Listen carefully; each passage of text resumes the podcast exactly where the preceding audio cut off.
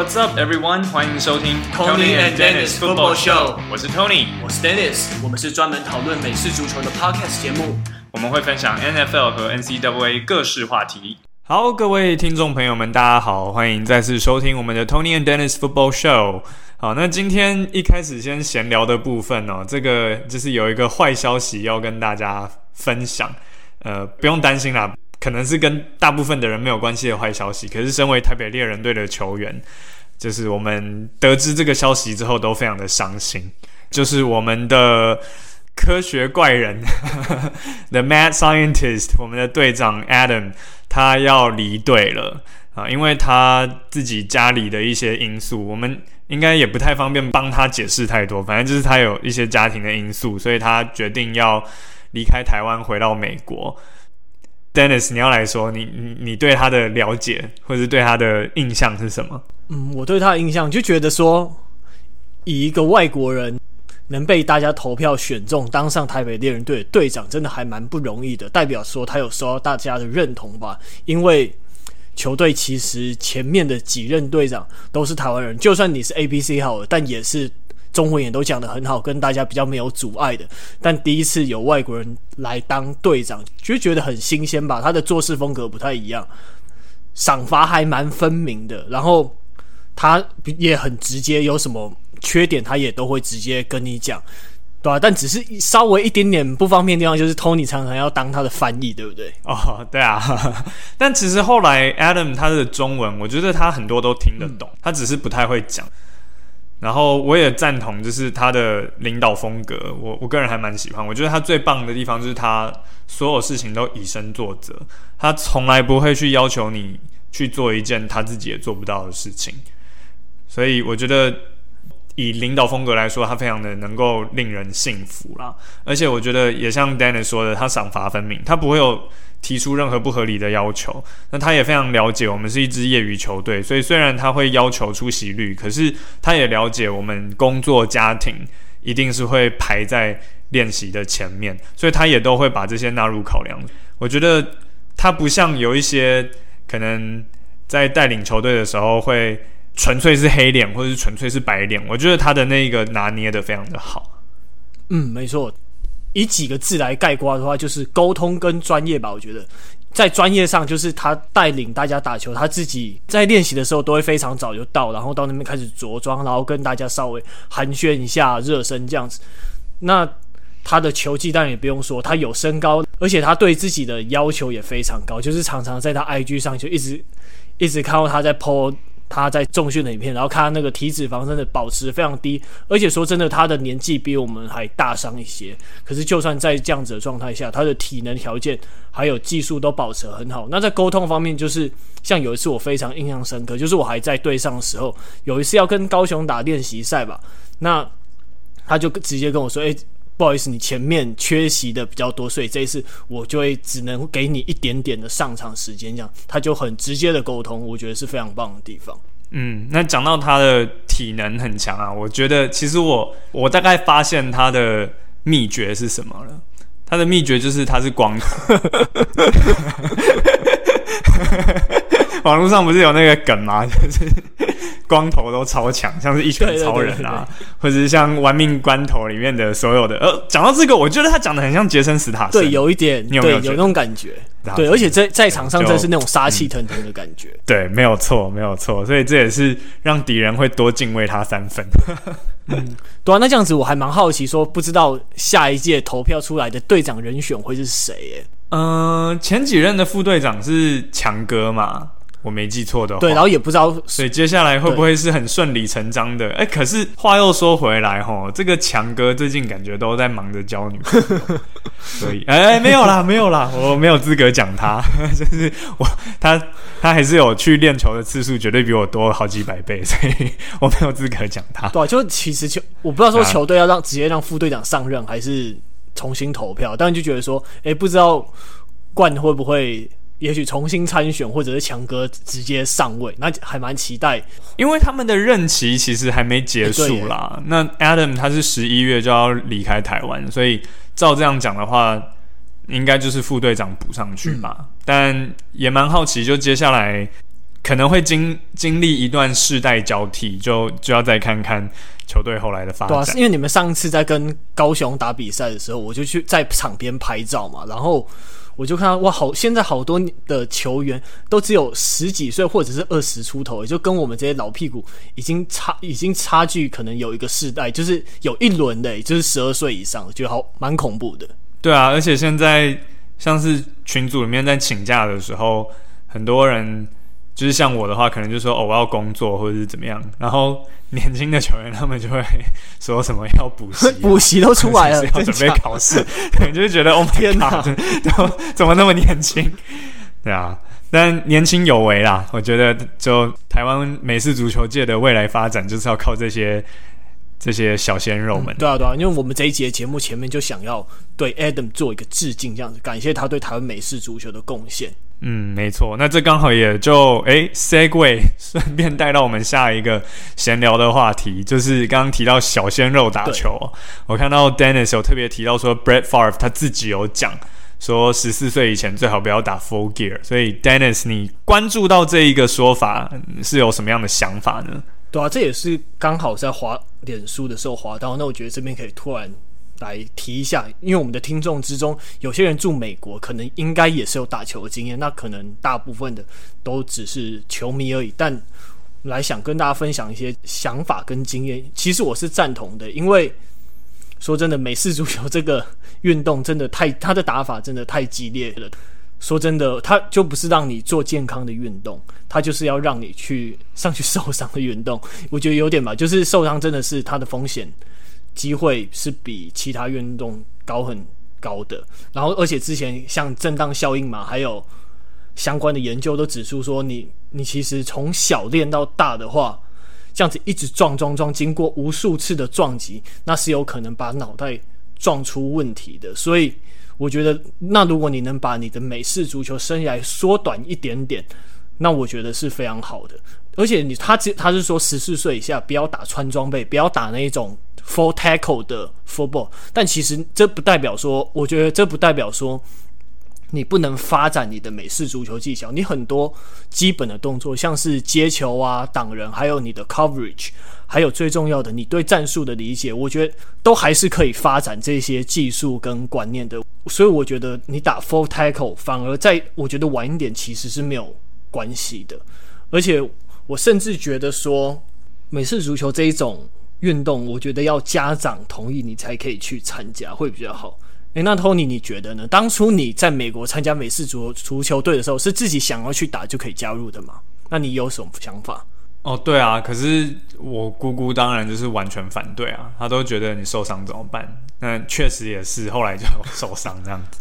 但我觉得，当然这个议题可以分两面讲啦。如果以就是从小培训。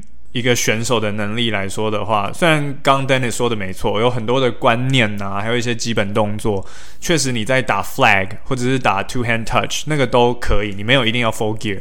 可是话又说回来，tackling tackling 也是很重要的基本动作，你没有从小练的话，你不知道怎么去 tackle 别人，你也可能会不知道怎么保护自己。嗯、所以像一开始我们的球队可能。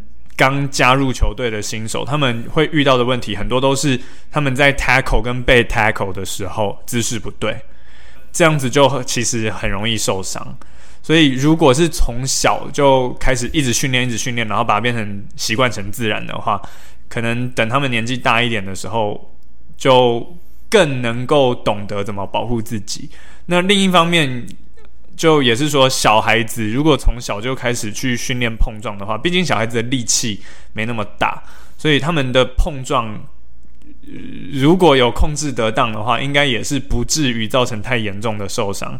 可是但，但对我也知道，话又说回来，很多时候还是要以小孩子的身心发展、大脑发展，还是要把这个放在第一顺位啦。所以我也完全可以理解说，十四岁以前，甚至。我有听过有些人是说成年之后才可以打的，也是可以接受的说法。因为你说小孩子想要打，然后家长同意，可是怎么说？就是就像某一些行为，我们也是说小孩子其实没有 consent 的能力。没错。好，你要成年了才有 consent 的能力。那为什么就是爸爸妈妈帮你做决定，说同意你去做就可以了呢？其实应该要等到你长大了再自己去做这个决定，你才没有说什么好不好后悔。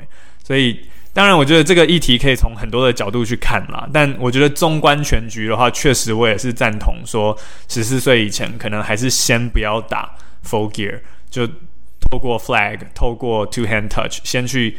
练习一些基本的动作、基本的观念，然后十四岁，甚至我觉得十八岁以后，你可以真的有 full consent，你可以身为一个成年人，可以为自己做决定的时候，再去决定参与这样的运动。对，我觉得至少你自己要 consent 的话，你至少要到可能可以考驾照的年纪吧。我觉得。那回应你刚刚讲，就是我觉得，对，虽然你说小孩子的力气没有没有很大，可是他们。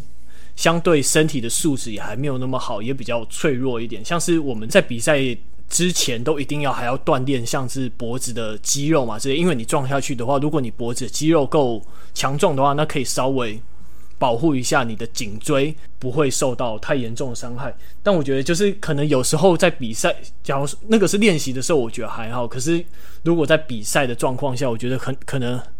很多人打美式足球，真的就有点像电影里面那样，就是有点那种冲上去要干架的感觉。那如果在比赛中你不收力的话，其实有很大的机会是会让人或者是自己受伤的。对，那所以我就觉得说，而且如果你要练习 tackle 的话，你可以先用辅助的方式练，不一定要去撞人。像是美国他们。有很多辅助训练的器材嘛，像是有那个类似一个甜甜圈，在可以在草地上滚的那个，你可以去 tackle 那个甜甜圈。那到最后你练到很纯熟之后，等你长大之后再去 tackle 人，我觉得不会有太大差别。那或者是你在 tackle 人的话，你可以后面有个垫子，我看也有 N NFL 球员哦，对，好像有这样做过，所以他们就就是你只你可以不用直接重重摔在。地上，你就可以让球员知道怎么去发力、去冲、去往前冲、去撞倒人，那就好了。嗯，对啊，所以确实啦，纵观全局，就还是健康比较重要。对啊，但我觉得这可能让以美国现在这种可能体育文化或者是氛围之下，我觉得还你要强制规范，其实还是蛮不容易的啦。哦，还是不可能啦，我觉得还是不可能规范。嗯，对啊，因为我们我记得。在我们刚开始打球的时候，那那时候自己都在那边横冲直撞的。我真的有说练练完球之后，隔天去上班，然后还有那种晕晕的感觉。不知道你当初有没有？哦，我是还好，我觉得还好。我高中的时候稍微有先打一点底，所以我是不至于。可能隔天起来会酸痛，可是我好像没有到头晕过。嗯。好，那我们接下来要进入我们的算是正题吧，嗯，比较主要的第一个话题吗？对。对好，所以就是也是 Dennis 在网络上看到的一个消息哦，或者应该说一篇文章啦，在讲说现在的 NCAA 越来越 M 型化，嗯、没错，然后就有点强者恒强，弱者恒弱。如果我们看到从第一届开始一直到现在的这个大学季后赛，真的有打进季后赛的，就是那几队，有拿过冠军的，也是就那几队。好，所以现在就有越来越贫富差距越来越大的这种感觉。嗯，对，不只是贫富差距，还有实力差距，都是，就是你学校的球队的实力，还有他们的收入，都是差距越来越大的。对啊，所以现在就有一些在讨论说，要怎么样才可以拉近各校之间的距离。那当然，最简单的做法，我觉得就是像，诶，像 F1 车队他们之前的那个规则嘛，还或很多其他的职业球队也都有规则，就是你要去设一个薪资上限。所以可能以后是 NCAA 就是要规范学校，不管你是在招生，你在聘你的教练，你在买设备或者是什么的，这个各个方面，你能够花的钱的上限最多就是多少？这可能会是拉近距离的一个办法。对，因为毕竟大学球员没有薪资嘛，所以就没有办法用 NFL 这种硬薪资帽的方式去把它规范。但如果用直接扣整个球队的预算，好像可以稍微起到作用的感觉哦。对啊，就是像 F1 赛车啊，他们就是直接给你一个 cap，你的 budget cap 就是这样子，你花在设计你的车子，你花在你的驾驶，你花在各个零组件，你能够花的钱就是这样。对，但他们没有没有细分，对不对？就是它是以一个总预算来看的。对，但我又觉觉得这件事情就很不美国，因为美国就是财大气粗嘛，非常的，呃、欸、呃，好啦，说好听一点就是自由嘛，他们非常的自由，所以你有那个能力，你有那个钱，你就是可以搞得多大就多大，所以就是自由市场嘛，资本主义，美国的自由不就是建立在这这上面？那如果你在运动竞赛上却逼得大家一定都要很共产。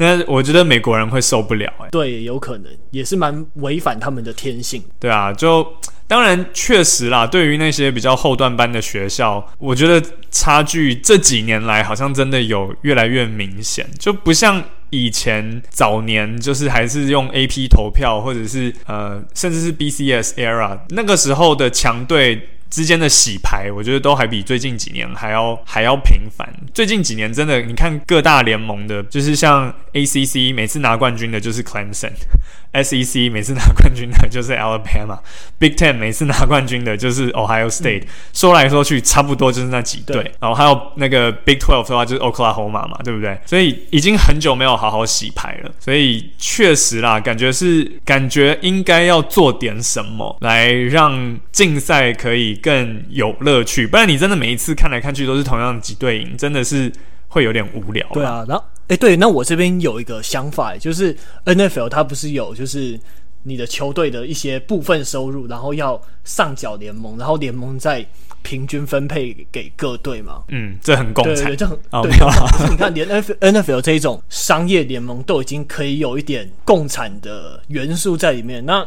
NCAA 是不是也可以有呢？像我就觉得说，大学应该大学校跟小学校的差距又更大，那是不是可以说大家也可以把一些收入拿起来分配，然后然后把它分配给小学校？那这个收入你就可以把它用在发展体育的预算上。像我觉得就是说，你可以多请一些也许体能教练或者是影片分析师之类的职位的成的职员，那这样子也可以帮助学生提升他们的竞争力。这样。那我觉得，嗯嗯，除了透过钱之外，另外一个可能。可以让竞争比较多元的方法，就是让季后赛的球队数量增加。因为说真的，打越多场季后赛这种高强度的比赛，就越有可能会让黑马出现。对，就是那种第八种子传奇，就比较，而且他又都是一战定生死啊。所以我觉得那种前段班的球队翻船的几率，其实会会增加很多。所以这也是一个，就如果你不是透过钱的方式。还是可以用在场上一决胜负，可是增加多就是比较多的队，然后比较多的比赛，我觉得这也可以添加一些变数在里面。嗯，对啊，像之前前一阵子我们节目有讲到，就是季后赛的改制，就有一点朝着这种方向前进的感觉。可是受限于你美式足球，大家又在讲说，你一个球季不能打太多场比赛，不然对大家的体能可能受伤，对球员的身体真的太消耗，所以这也有一点。说你的季后赛要多，但又不能多到那么多，就也是还蛮，那就是只能把例行赛砍掉一些啊，对，对啊，尤其是那种。Conference Play 开始之前的都会有个几场比较像热身赛性质，对，那种根本就是可以，我觉得那个真的还蛮可有可无。虽然说话又说回来，就是这种热身赛还是有非常经典的画面。每次讲到这个，我就一定要讲，就是 Michigan 输给 Appalachian State 那一场，对，之前听你讲超经典。嗯，对啊。然后在大学的话题上就。还他们这个 M 型化的话题上，就最近就是吵得还蛮凶的。因为刚好我们录音是礼拜三晚上，那今天早上，那 Big Ten、ACC 还有 Pac-12，他们就正式宣布说他们要结盟了。那他们结盟就是说，主要会针对 schedule 这个排赛程方面，会做出一些互相的协调。不只是美式足球，那还有篮球也是一个非常重要的运动项目，也会大家一起协调。那还有其他可能比较不是可以带来收入。入的运动，那他们也会想办法，是吧？因为现在的运动赛事真的还蛮不简单，因为现在运动赛事你要跟其他休闲娱乐来抢大家的注意力。那 SEC 吸了两队之后，又越来越壮大，感觉联盟要一起合作，感觉有点势在必行的感觉。而且之前有新闻讲到说，你 Oklahoma 还有 Texas 走了之后，Big Twelve 它的营收会直接少掉一半，真的很夸张。所以我就觉得说结盟是好的。那而且你有你安排出好的队的跨联盟对战组合，真的也然后把它排在更适当的时间，也真也的确是能吸引更多人，而不是互相冲突。我觉得是好事。Tony，你怎么看呢？嗯，就是也有一点那种要抱大腿，就大家一起来抱啊的感觉。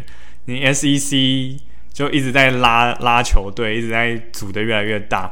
那其他几个联盟就只好对啊，自己发愤图强，自己自救一下。所以透过结盟的方式，确实啊，在比赛的赛程安排上，你可能可以把一些比较所谓的 high profile 的比赛排在 prime time，排在那种黄金时段。这样对于呃参与这个联盟的球队来说，还有他们的自己的联赛来说，都。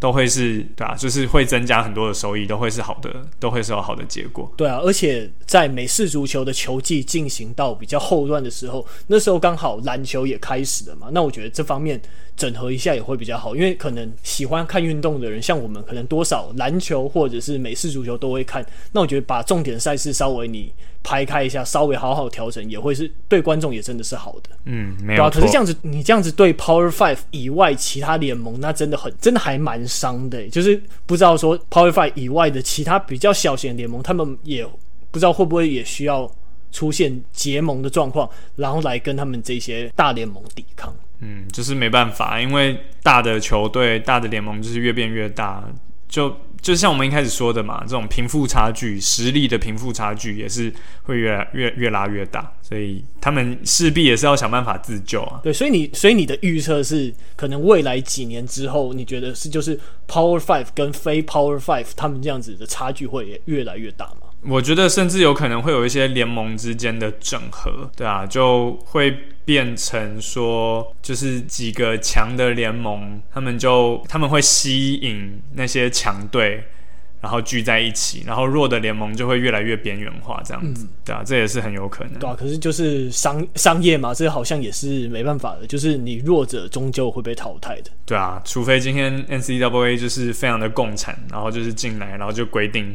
对，反正你们就是不准花超过多少钱，你赚的钱就是要给他，这样这样这样。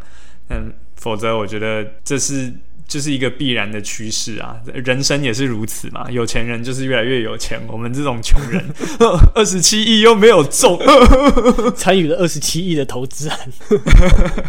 好，那我们进入下一个话题喽。那最近 NFL 他也公布了 Top One Hundred 的名单，嗯、那接下来就只剩下前十名的顺序还没有公布了。那目前看到现在，Tony，你觉得有没有哪位球员他的排名是让你，或者是他没有排名让你觉得特别遗憾的呢？哦，我特别觉得遗珠之憾的是。Terry McLaurin，嗯，对，我觉得当然他的数据没有说真的，对 Washington Football Team 的，对，然后加上他以前也是 Ohio State 的球员，所以我特别关注他。我觉得，当然我的意思不是说他是什么顶尖的接球员，当然也没有到这样的意思，只是他。呃，数据上来说，他是以季赛来讲，不包含季后赛啦。他是接球八十七次嘛，然后一千一百一十八码，领先全队。所以其实确实在 Top One Hundred 里面有很多的接球员都数数字上可能比他还要漂亮，但是也有像 Cole Beasley，他的数字就比不上 Terry McLaurin，而且 Cole Beasley 他是整季都有 Josh Allen 传球给他。有一个这么厉害的四分卫传球给他，他他还只有九百多少码，我忘记。但 Terry McLaurin 呢？他是在一个超级大烂队，然后从头到尾经历了四任不同的四分卫，然后他还可以缴出一千一百一十八码的成绩，领先全队哦。而且如果拿他跟他们队上接球码数第二多的接球员，就是。排排除 tight end 跟 running back 不算，诶、欸，刚好他们队上接球第二多、第三多的就是 tight end 跟 running back。那再下一个的 receiver 好、哦、是排名第四多的，可是就以 receiver 来讲，第二多的那个 Cam Sims，他也才缴出四百七十七嘛，所以全队第一多，然后跟第二多的接球员比起来，他是他的两倍多，就可以看得出来他在球队上的重要性，然后。真的，我觉得就是一定要再重复一次。他经历了四个不同的四分位，就是有 Alex Smith，还有 Dwayne Haskins 嘛。那中间发生了这么多事情，然后他还可以缴出这么漂亮的成绩，那最后竟然没有被纳入呃 Top One Hundred，我是觉得还蛮可惜的。嗯嗯，那 Dennis？我的遗珠是 Stefan Diggs，他这一次排在第十一名，但其实我觉得他有 Top Ten 的实力啊，因为他这一季一百二十七次接球，嗯、还有一百。一千五百三十五码都是全联盟最多，然后而且在他的稳定性啊，还有他的脚步上的确也都给了 Josh Allen 非常大的帮助。你看这这一季 Josh Allen 大爆发，传了四千多码，如果没有 Stefon Diggs 的话。我相信他应该是没有办法完成的。就是 Stephen Dix 那时候从维京人过来的时候，真的他完全就是扛住了一哥的角色，然后把另外一个就是截长距离也非常厉害的 John Brown，就整个几乎就是让他没有发挥空间，完全就是。称霸的表现，我觉得非常不简单，对吧？那那之前还有在 NFL 官网上看到一个还蛮有趣的东西来跟大家分享一下，他就说他的变向能力真的非常好。那他的如果他的臀部是要转弯超过九十度的话，但他仍旧可以维持他的速度，他的这种能力呢是是在全联盟的 wide receiver 排在第三的。对，那他们这个东西是用电脑去测量出来的，觉得还蛮有趣的，所以我觉得说。他应该可以排进第十的，对啊。可是其实第十，其实联盟前十真的大家都非常厉害，真的杀的难分难解。像是目前前十是有 Devonte Adams、Josh Allen、Tom Brady、Aaron Donald、David Henry、DeAndre Hopkins、Travis Kelsey、Patrick Mahomes、Aaron Rodgers，还有 TJ Watt，真的每一个都是独当一面的球星。对啊，那是然后我自己有在想说，诶、嗯，如果 Stefan Diggs 进去的话，那你要踢掉谁？踢掉谁？其实，其实我刚刚在节目我们开始录之前，我刚还在一直想这个，对吧、啊？那要是我觉得觉得话，我觉得如果 Stefan Diggs 进去的话，我应该会踢 Josh Allen 吧。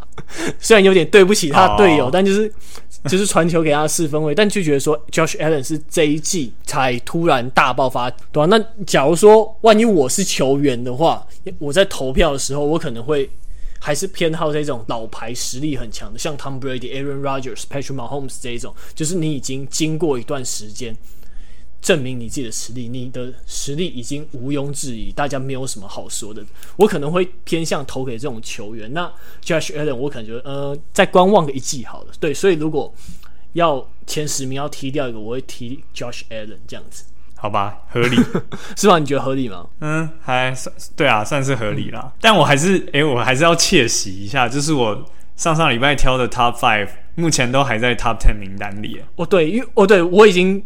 有一个没有中了，你有一个阵亡，对我对不对？对我的那个 我的 Jaden Ramsey 已经阵亡了，不过他十几名排名也还不错了。嗯，所以接下来就看看我挑的那五个会不会最后真的都有排到前五。先先不管我的一到五的顺序对不对，至少他们就是 The whole squad 最后都有到前五的话，我就觉得哦，我已经蛮高兴了。哦，对啊，对啊，对啊，这一次这一次感觉。你有机会哦，嗯，还不错，还不错，来拼拼看。好，那我们这一集就先聊到这边喽。嗯，那我们就下次再见喽，拜拜。拜拜。